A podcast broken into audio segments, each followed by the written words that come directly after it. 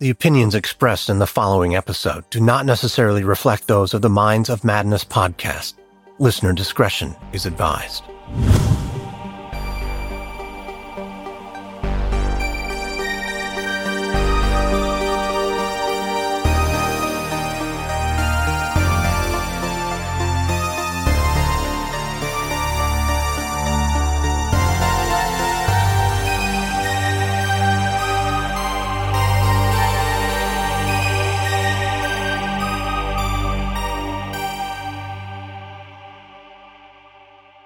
2009, in Farmville, Virginia, 16 year old Emma Niederbrock struck up an online relationship with an aspiring rapper. The two bonded over their love of music, but Emma didn't realize that her online boyfriend was a much different person in real life. Join me now as we take a look into the brutal crimes of a troubled young teenager who was hiding a dark and twisted side that no one could have ever imagined. On October 15, 1992, Emma was born to parents Deborah and Mark Niederbrock in Champaign, Illinois.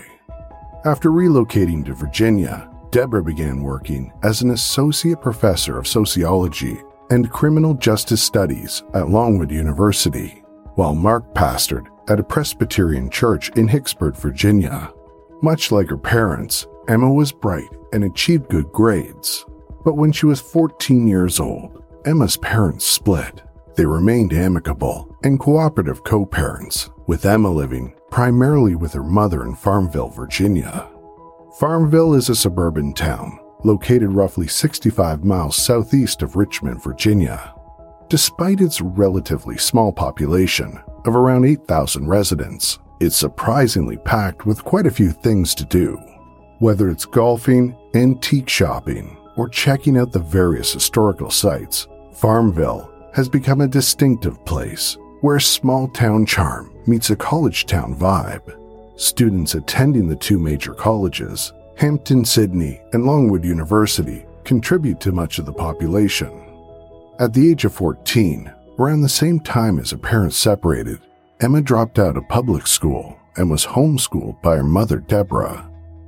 Emma didn't have many close friends during her school years, and now with even fewer opportunities to socialize, Emma began reaching out to people through social media, in particular MySpace.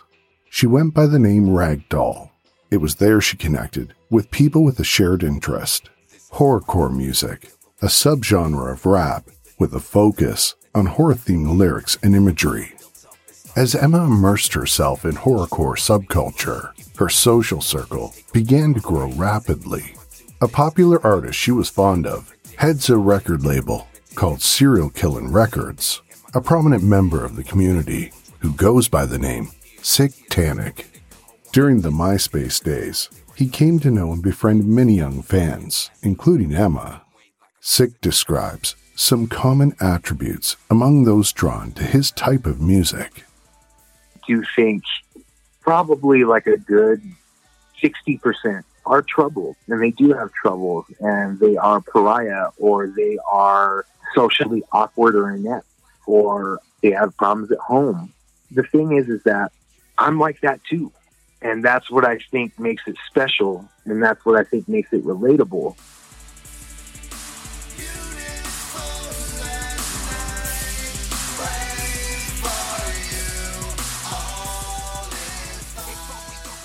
Soon Emma dyed her hair pink and began wearing black clothing and dark makeup. Even so, her parents chose not to intervene, concerned it might cause their daughter to rebel even more. Sensing Emma was lonely, Sick Tannic put her in contact with another teenager in Virginia named Melanie Wells. Melanie, who was two years older than Emma, was also part of the horrorcore subculture. The two clicked and bonded over their shared interests almost immediately and were both involved in SickTanicK's inner fan group.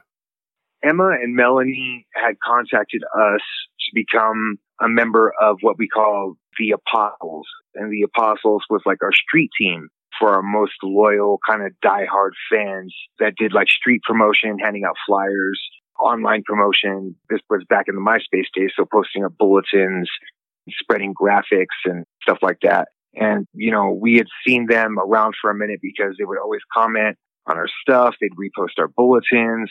And then both Emma and Mel had reached out to become members of the Apostles uh, street team. Two months after beginning their communication, the girls began planning to meet up for the first time, which would include attending a horrorcore concert in Chicago.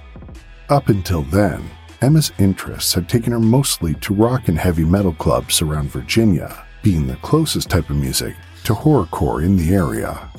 Her mom, Deborah, and father, Mark, weren't entirely keen on Emma's newfound passion. And so I know there was a battle for quite some time between her and both her parents about her being such a hardcore fan of, of the music, you know, that we did.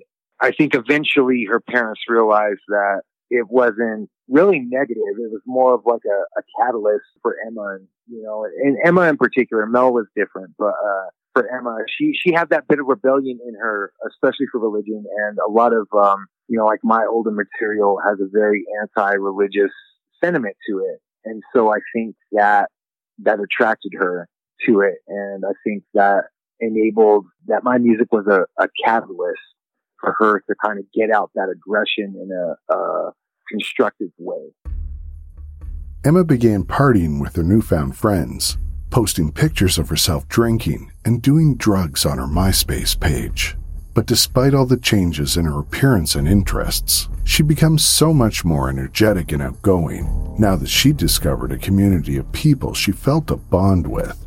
And as she became more popular on MySpace, she began to draw the attention of a number of men.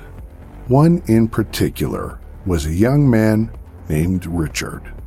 Richard Samuel Alden McCroskey was 19 years old when he began communicating online with Emma.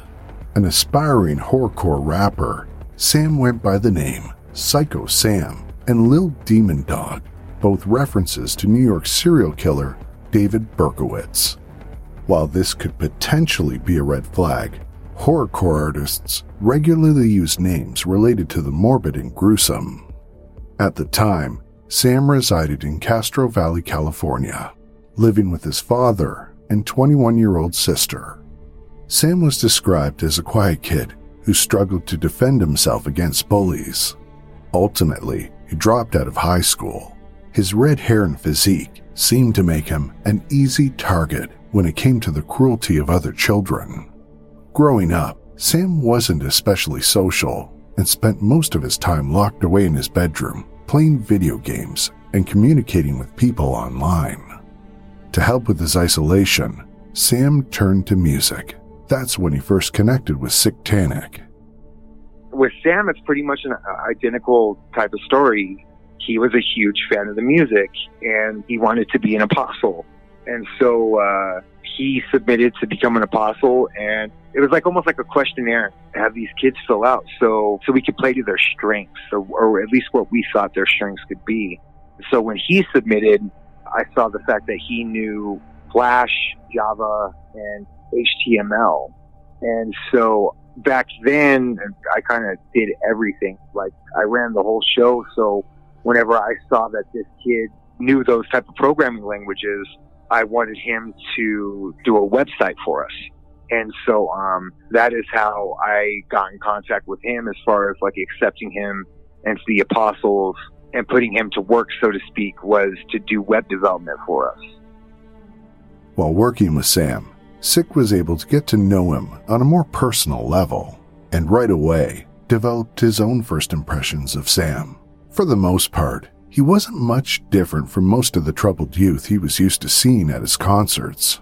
But even from the start, he could see Sam was a little bit different from the already vastly abnormal crowd. Most of the kids Sick met and brought into the Apostle group had problems in their lives, but they were still friendly and sociable with each other. But Sam wasn't like that. His entire life seemed to revolve around the internet, and his poor social skills reflected that. Despite Sam's confusing online persona, Sick maintained a professional and friendly relationship with him, hoping one day he'd come out of his shell and feel more comfortable with the community. In early 2009, Sam started trying to create music of his own, but Sick advised him against it. While very talented at coding and web design, Sam lacked the skill and finesse in the world of music, and Sick heard every bit of it in the song Sam made. His eventual goal at first was to get signed to my label. But I have always been and still am a very honest person when it comes to how I critique music. And I told him, this isn't for you. You suck. In not such a not such a blunt way. You know, I was nice because he was an apostle, but he was no good. He sucked. And I told him he sucked. And it was at that point where he was like, okay, well, you know, cool. Like, I'm just going to do this because I, like, I need an outlet. And I'm like, dude, cool. Like, if that's what you want to do, like, I'm, you have my support because if that's going to help you feel better about whatever it is you're going through, cool, man. Like, we all need our catalyst. Don't pursue this as a professional thing because you're not going to go anywhere. Every song he wrote dealt with the subject of either murder or violence, all of which had the lyrics written from the point of view of a killer. The songs also talked about the evil voices in his head, which told him to murder continuously and take lives on a killing spree. In a video Sam posted on his MySpace page, he boasted of defiling graves in his local cemetery. I'd ask him, like, why are you doing that? You know, and he'd be like, well, you know, like Christianity, blah, blah. And I'm like, okay, why? You know, after a point in time, like he, he ended up kind of chilling out. In 2009, due to a struggling relationship with his father, Sam was asked to move out of the home. However, with no steady job, Sam was stuck there until he could find a way out. Luck seemed to finally change for him when he began chatting online with Emma after both becoming apostles. He was back in MySpace, so I don't remember exactly how we did it, if it was a group chat or what. It's been so long, but um, all the apostles were in a centralized area online to where all of them could talk to us at once and we could talk to all of them and they could all talk to each other. And it was kind of a rule that all apostles are all friends with each other on MySpace. And so that would kind of, I don't want to say force them to get to, to know each other, but it would put them in a position to where they had the availability to get to know each other. And so it was the fact that they were all apostles and all a part of this promotional team that uh, they ended up kind of, you know, clicking up, so to speak. As far as Emma and Sam, wasn't until not too long before the festival that uh, they got romantically interested in each other. They were just kind of friends. Emma seemed intrigued by Sam, but with Emma living in Virginia and Sam in California, the chances of meeting in person were slim. That was until an upcoming horrorcore festival was announced called Strictly for the Wicked. Emma, who was desperate to attend, was now on a mission. She'd been developing a friendship with Melanie online for months, as well as a love relationship with Sam, and both were crazy about horrorcore music. This was her chance to bring everything and everyone she loved together in the same place. At first, Emma's parents weren't exactly thrilled about the idea of her going to a concert with two people she'd never met in person, especially because one of them was a male. But they finally agreed on one condition Deborah and Mark would chaperone them to the concert. Additionally, they asked Emma to invite Sam to stay for a week so they could get to know him better. Unfortunately, things would end up going much differently than any of them had planned. On September 6th, 2009, Sam flew out to Virginia to meet up with Emma. After almost a whole year of texting and emailing, it was finally time for Emma to meet her online bestie and her boyfriend in the flesh. After Melanie was dropped off at Emma's mother's house, her father drove them both to Richmond Airport, where Emma anxiously waited at the terminal for Sam to arrive. But when he emerged from the gate, he wasn't quite what she'd imagined. As he sauntered over wearing a black hoodie and bright white trainers, he shuffled nervously, stumbling for words. Emma was confused. Was this the same guy she'd been interacting with for months? There was absolutely no spark, and she actually whispered to her friend Melanie that Sam seemed odd. But what could be done now? He'd flown in all the way from California. They'd made plans to drive out to a concert with her parents. She just had to live with it. After being picked up at the airport, they headed to Emma's mom's house. Before heading to the concert, they had to spend six days together. Six whole, incredibly awkward days, with Emma spending most of the time in her bedroom, while Sam stayed in the guest room. He came across as needy and vulnerable, a far cry from his online tough guy persona. Emma wasn't intrigued by him anymore, nor was she attracted to him. The Sam she saw in the flesh was much different from the Sam she got to know and love online. She now felt he was so desperate to be accepted by someone that he would have fallen in love with anyone who showed him attention. Deep down, Emma also knew that as soon as Sam went back to California, she wouldn't be speaking to him again. Sam who was already sensing things weren't great between them, was also coming to terms with the possibility that a girl who he thought he could share his life with now found him completely repulsive. Perhaps things could change once they were at the music festival. After all, that is what they had bonded over. On September 12th, Mark and Deborah drove Emma, Melanie, and Sam nine hours to their concert in Detroit checking into a hotel before the show. The hotel they checked into was a hotspot for concertgoers to meet up with their favorite artists who'd be performing, as well as other community members they'd socialized with online. Sick recalls meeting Sam for the first time. Most fans were really like like outgoing and they all knew each other and you know everyone kind of clicked up and he was more like by himself I remember when I first met him, I, I gave him a handshake and a hug, as I do with you know any fan. And I asked him, you know, hey, you want to come with me? I'm going to go get a, a soda from the soda machine. As we were walking, like he he wasn't really saying anything, but he kind of had this. Uh, he seemed nervous, intimidated because he's hanging out with one of his favorite artists, and he doesn't want to seem dumb or something. If that makes any sense. I remember I kind of like hit him on the shoulder, and I was like, look, bro, like I'm just a regular dude. Like, you don't have to be like weird around me. You know, we're all just kicking it, man. Let's have a good time. He was like, all right, cool, man. Like, and so we started to talk a little bit, but he was weird. He was a lot different. Even while a lot of our fans had this really big online personalities, he was really loud and vocal online, but in person, he was really, really shy. He kind of seemed like if you were to flick the kid, he'd curl up in a ball and cry. You know, like he just didn't seem like like a big personality at all, not even close. Sick found it difficult to reconcile Sam's outgoing online persona with the image he ended up presenting at the concert. During the show, Sam would burst free from his shell just long enough to get into the mood and enjoy the performance in a way you'd never expect after meeting him we were up on stage and all the artists were performing like at that point he he was like one of us.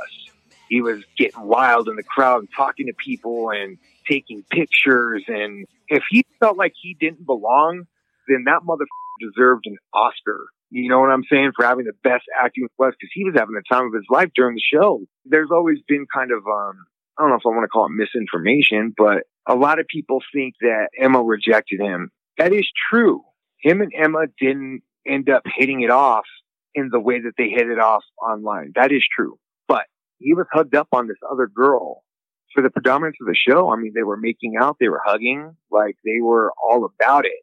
Everyone was kind of doing their own thing and it didn't seem like there was like a beef about it. Like I saw Emma look right at him and this other girl and I didn't see any change in her face. She was just like indifferent, like, cool, whatever. Like, I'm not interested in him, so more power to you. And I saw when she was talking to dudes, I saw him watching her and indifferent. The following day, Emma's parents drove the teenagers back to Virginia, where Sam would spend another week before his flight back to California. After arriving back late on September 13th, Emma and her mom went straight to bed. But before Melanie went to bed, she made sure to check in with her mom, Kathleen, through text, letting her know she'd arrived safely at Emma's. It would be the last text she'd ever send. The following morning, as Melanie's mother tried repeatedly to contact her, all she got was her voicemail. After 12 hours of not hearing from her daughter, Kathleen tracked down Melanie's friend, Sick. She knew Melanie had gone to see him at the concert and hoped he could shed some light on why Melanie wasn't responding, but he too couldn't get in touch with her. Melanie's mom called and uh, I talked to her and she was like, Hey, well, have you heard from Mel? Her mom is such a sweetheart, man. Like, she was very supportive of this whole thing. She understood that this was a musical thing, but it was also like a positive thing for Melanie. So her mom was well aware of what her daughter was doing, where she was going, the music she was going to listen to. You know, she's super cool about it. I don't know how she got my contact info, but she called and she, you know, have you heard from Mel? Blah blah. No, you know, I, I haven't, as a matter of fact. And so she's like, well, you know, I'm, you know, I'm, I'm starting to get worried. Put your ear to the ground, see if you hear anything. This is my phone number. Please call me back if you hear anything.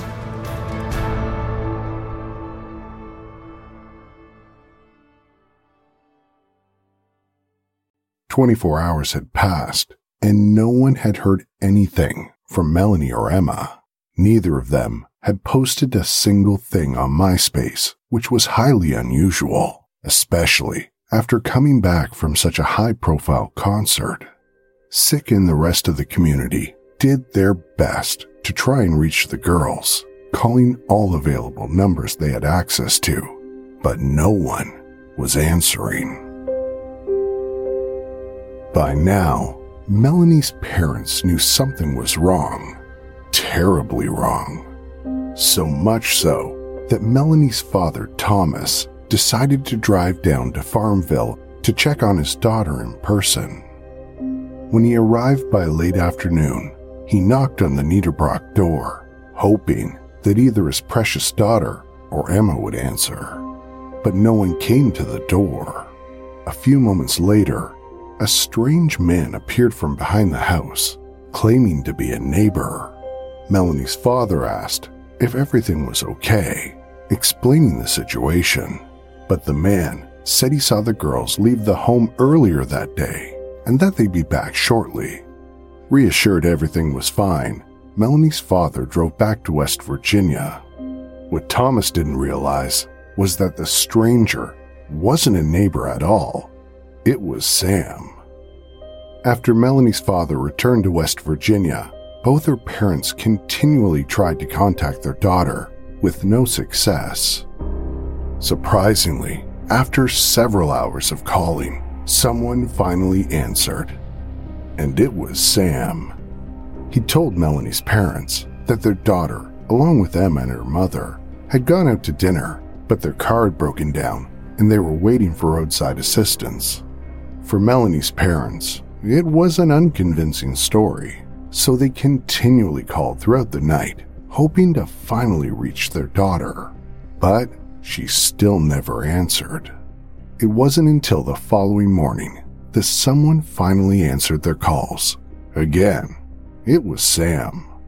This time, he told them that the girls had gone to see Emma's father, Mark. By some sort of miracle, Melanie's mother somehow managed to track down Mark directly, but he wouldn't give her the news she was hoping for. In fact, he told her he hadn't heard from either of the girls since he dropped them off. Mark only lived a few miles away, and he told Melanie's mom that he'd head over to the house to check on the girls, promising to call her back straight away. But hours passed, and Mark never called. So Kathleen continued to call the Niederbrock home, and once again, Sam picked up. He told her that Mark hadn't stopped by at all. More eerily, he told her he could hear footsteps in the basement. That's when Kathleen told him to call the local police immediately. And he did. When police arrived, they inspected the basement and found nothing, so they left.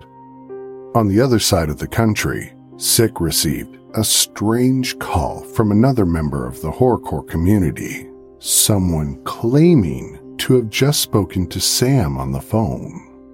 I got a call from someone. I'm just going to say someone. It wasn't Sam, but it was someone that knew Sam.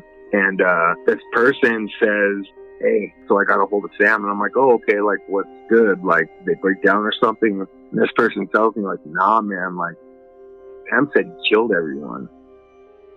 And I'm like, I got to talk to this little girl's mom. Like, this isn't funny. I need you to tell me what's going on. And he's like, no, really sick. Like, he's saying he killed them. Sick couldn't believe what he was hearing and considered for a moment that this was just a big practical joke. He didn't want to believe it. He couldn't believe it. He was part of the horrorcore community. Twisted humor like this was just common, wasn't it? I remember I told this person, I was like, call me back in 10 minutes. And I got off the phone and I kind of sat there and, uh, me and my ex business partner sat down and we started discussing like, could this be for real? It just didn't make sense because the type of music we do and the scene we're involved in, that type of stuff was kind of common. People, as sick as it is, like people would play like practical jokes on each other. People would play serial killer and role play and, you know, just stupid, edgy bullshit teenager stuff.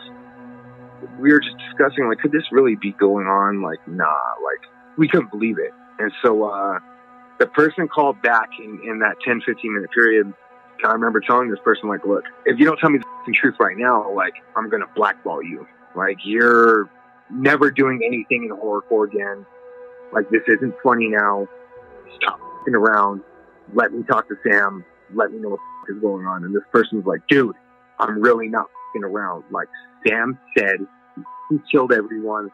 I don't remember honestly if they said they've seen a video or if uh, they had seen a picture, but I could tell when the person said that they saw something that they weren't lying. I could hear it in their voice. It was then Sick decided to put an anonymous call into police. He wanted to end the nightmare for Melanie's mom, who was worried about where her daughter was. I made a decision. I was like, you know what? I'm going to put forth an anonymous call to the cops and I'm going to tell them to do a welfare check.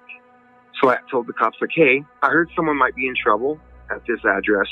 Can you please go do a welfare check? A short time later, Sick called the police back again, this time hoping to hear some good news that they'd found the girls and everything was all right. However, that wasn't the case. On September 17, 2009, just after 3 p.m., police arrived at Emma's house to discover a massacre. Emma, Melanie, Deborah, and Mark had all been murdered. And given the intense trauma on the victims' skulls, police concluded that the murder weapon was a splitting maul. A splitting maul, also known as a blockbuster or sledge axe, is a large handed axe used for splitting pieces of wood.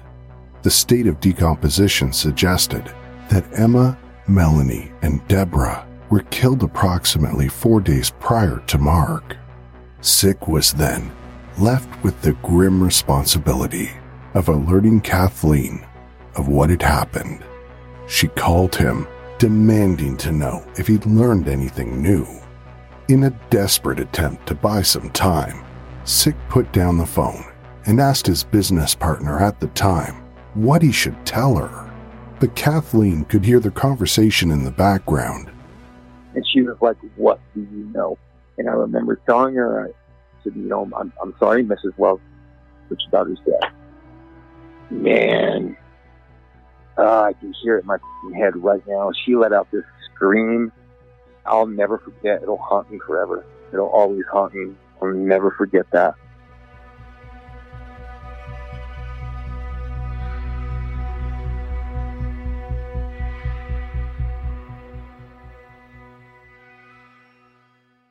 Kathleen was near inconsolable.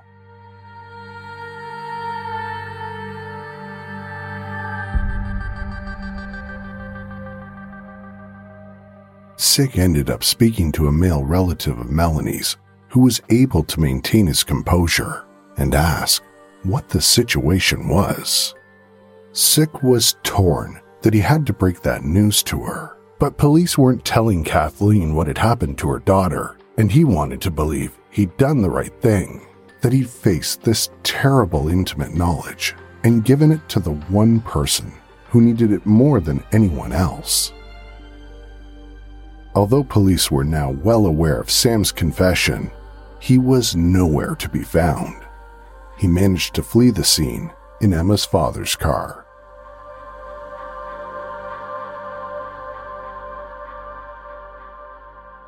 Once news of the murders reached the rest of the local police, Richmond Airport security was alerted to be on the lookout for anyone matching Sam's description. Luckily, Sam's flight wasn't until the next day, and he didn't have enough money to get on an earlier flight. So that same day, airport security found a disheveled young man in the baggage claim area having a snooze. Although he sat with his hood covering his face, he was easily recognized. As security approached him, they caught the smell of an unsettling foul odor, most likely the scent of decomposing bodies, which had seeped into his clothing. On September 19, 2009, Sam was arrested. When asked what his motive was, Police Sergeant Andy Ellington said McCroskey replied, Jesus told me to do it.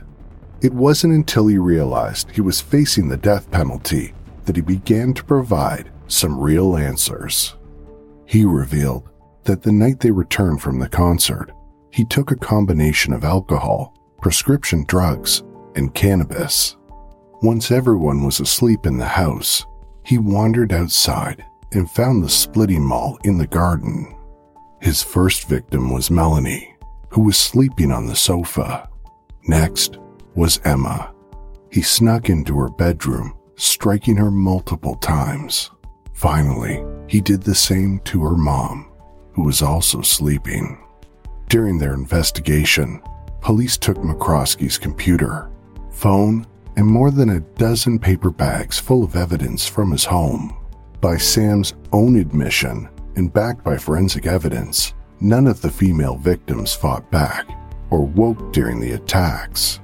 Sick firmly believes that there was an intentional reason why Sam chose to attack them in their sleep. What he did was cowardly. If he would have attacked those girls while they were awake, they would have beat the out of him. Those girls, they would have that dude up. I guarantee it. I know it. I know it in my heart. He would have never gotten to kill them but he had to be a coward and kill them while they slept because he probably knew deep down, like, these girls gonna f- me up if I don't do this while they sleep. Mark's death, however, was a different story. When he drove to Emma's home to check on the girls, Sam had been waiting for him and struck him in the same way he had the others. But Mark had survived the initial blow. Although he fought back, Sam managed to overpower him, attacking Mark with such force it left a gaping hole in the hardwood floor. Up until Mark had arrived, Sam had been living with the victims for three days. After he killed Mark, he spent another 24 hours in the home. During Sam's trial, it became known at some point he'd filmed himself with the bodies. Speaking to the camera, Sam claimed that he knew what he'd done was wrong and that somehow he'd pay for it. He even contemplated suicide. The evidence against Sam was overwhelming. He had only managed to avoid the death sentence due to his full confession. After taking a plea deal, Sam was sentenced to life in prison without the possibility of parole. On his way out of the courthouse, Sam smirked as he walked handcuffed in his orange jumpsuit. Sam McCroskey currently resides in Red Onion State Prison in Virginia, where he'll spend the rest of his life. After Sam was sentenced to prison, some rumors began to emerge that suggested Sick was somehow part of his crimes. A man who claimed to be an extra in one of Sick's music videos made various accusations, which included pointing out what he felt were parallels between the murders and Sick's music videos. Sick describes just how damaging and malicious the spread of false information can be. Basically, you know, right away, whenever this story hit the media, there was a website, which I'm sure is still around, and it's kind of like these armchair detectives who don't have lives.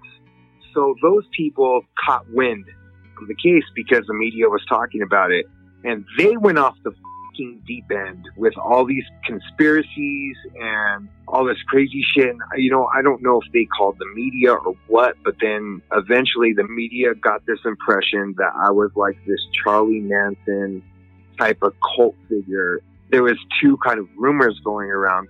You know, for a while, the fingers were literally like getting pointed at me. Like there's people saying there was extra set of footprints found at the scene of the crime and that it was me. The unconfirmed rumors had circulated around the internet so much, the news even caught the interest of Maxim magazine, who then approached Sick, hoping to get an expose on the Charles Manson like cult figure. But to their disappointment, after three days of interviews and photos, Sick was told by the writer that he was one of the most boring people he'd ever met. They came out and they thought that they were going to meet this Charlie Manson type dude. And I remember at the end of the three days, the guy told me, he was like, you know, with all due respect, you're one of the most boring people I've ever met. And I told him, with all due respect, thank you. you know, because that's exactly what, you know, this is why I was doing this. I wanted to prove to people, like, I'm just a regular dude. Like, yeah, I'm interested in some weird shit. So what? Everyone has their interests. Like, that doesn't make me a bad person, it sure don't make me Charlie Manson.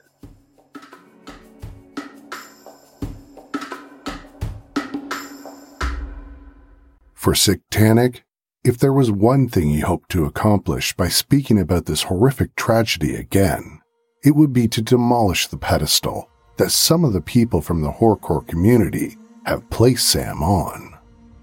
Some people have built him up to be this figure of defining of horrorcore, and he's the real deal. And that kid's a fucking bitch, dude. Like, like I come from Albuquerque, New Mexico. Down there, if someone's gonna put in work, like they're gonna look you in your eye. You know what I mean? Like, I come from the streets. Man. That's not that's not how you handle business. You don't slaughter innocent people like that. You don't kill little girls. You know what I'm saying? So I always tried to make it a point to shatter this image that some people have built up about him. Like, I want his persona shattered. He doesn't deserve any props. He doesn't deserve a cult like following. He doesn't deserve fans. Like, he deserves nothing but his prison sentence.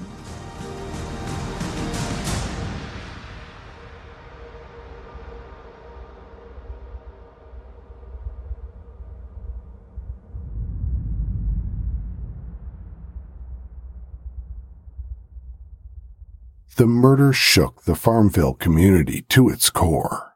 Their crime rate had been one of the lowest in Virginia, with murders being exceptionally rare. Between 2005 and 2019, only eight murders were committed, four of which were at the hands of Sam McCroskey. With tragedy comes introspection, and for over 20 years, with every new attack, the question of media always comes up.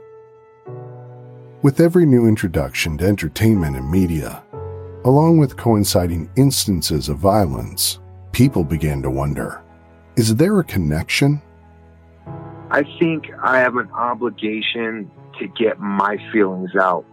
And if someone can relate, they can relate. Like, I can't put the weight of the world on my back. I'm here to do what I'm here to do. And I feel I have an obligation and a responsibility to be honest and to be forthcoming about my art and my music and the message that I, I put out.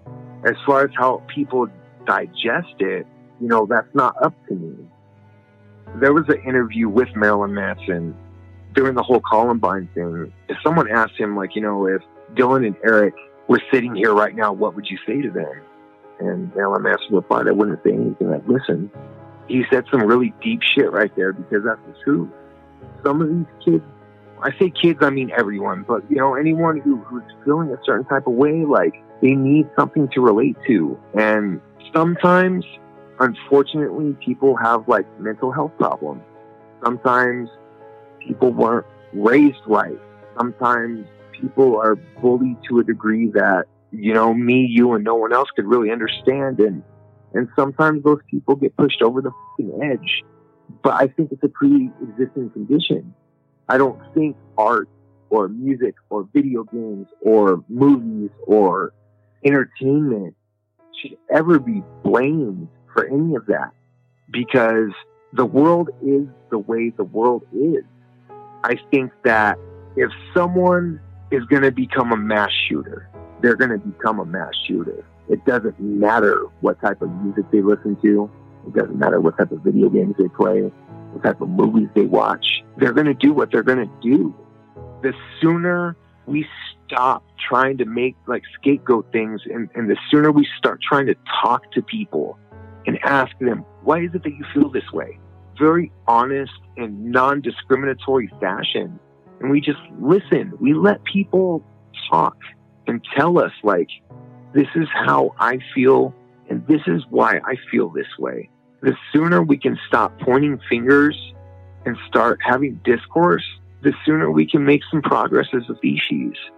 We need to start asking some hard questions that people don't want to talk about. We need to talk about those things in a very open manner.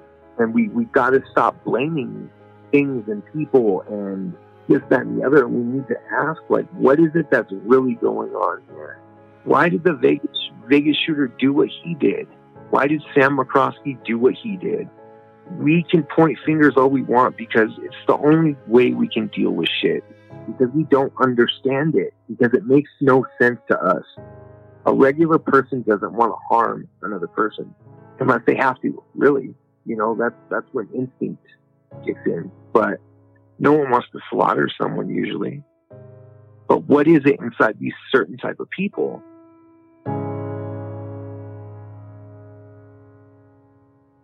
Emma, Melanie, and Sam's MySpace pages are still available to visit. Hauntingly, the last message Emma posted was on the day before she met Sam in person. It said, I know my mind works weird, because I always expect the worst. But I'm trying so hard not to with you because I know you'd never hurt me.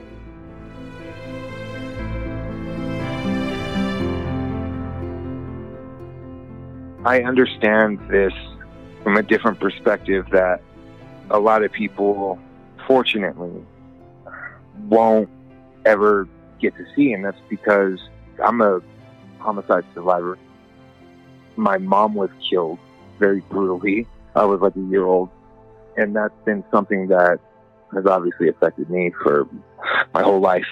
You know, it, it was a, a case that never got solved, you know, one of these cold case things. And um, being a survivor of that type of trauma and understanding it from that perspective gives me the ability to have a level of empathy that I don't think most people would be able to achieve because I, you know, it's one thing for someone to say I, I understand, but when I say I understand about this particular thing, I really do understand because my whole life was affected.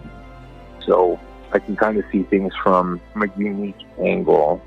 You know, maybe people knowing that will break down some of the preconceived notions that maybe I've built for myself with the type of music I do or uh, uh, some of the shit someone has read about me on the internet or something. You know, maybe for that second, someone will hear what I just said and be like, oh, dude understands in, in this way. That doesn't make me any better or any worse than anyone.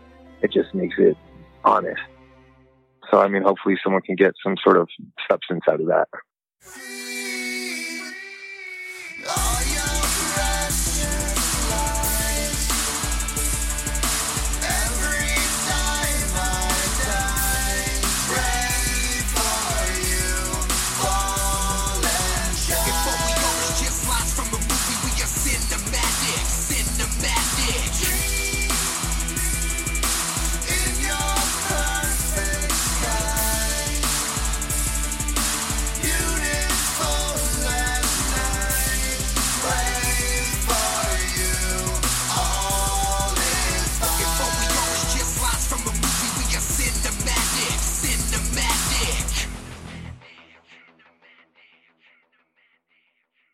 I'd like to give a special thank you to Sick Tannic for helping us with this episode. If you'd like to find out more about Sick and his music, we'll provide a link in the episode notes. And now I would like to thank the following new Patreon supporters. Kel W., Walter P., Brent M., Ashley E., Jenna K., Christy T., Jenny G., Megan M., Chris B., Rob, and Fee T.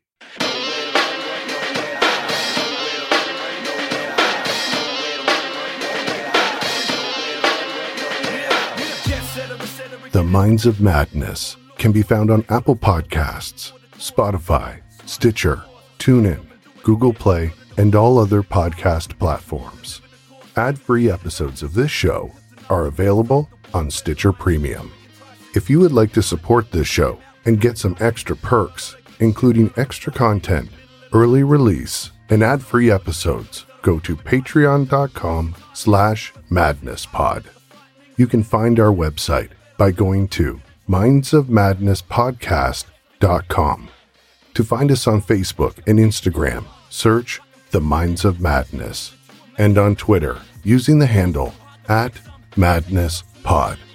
And finally, the closing track, Feel the Madness, is provided by The Funkoars. You can find them at the record label's website by going to goldenerarecords.com.au slash G E.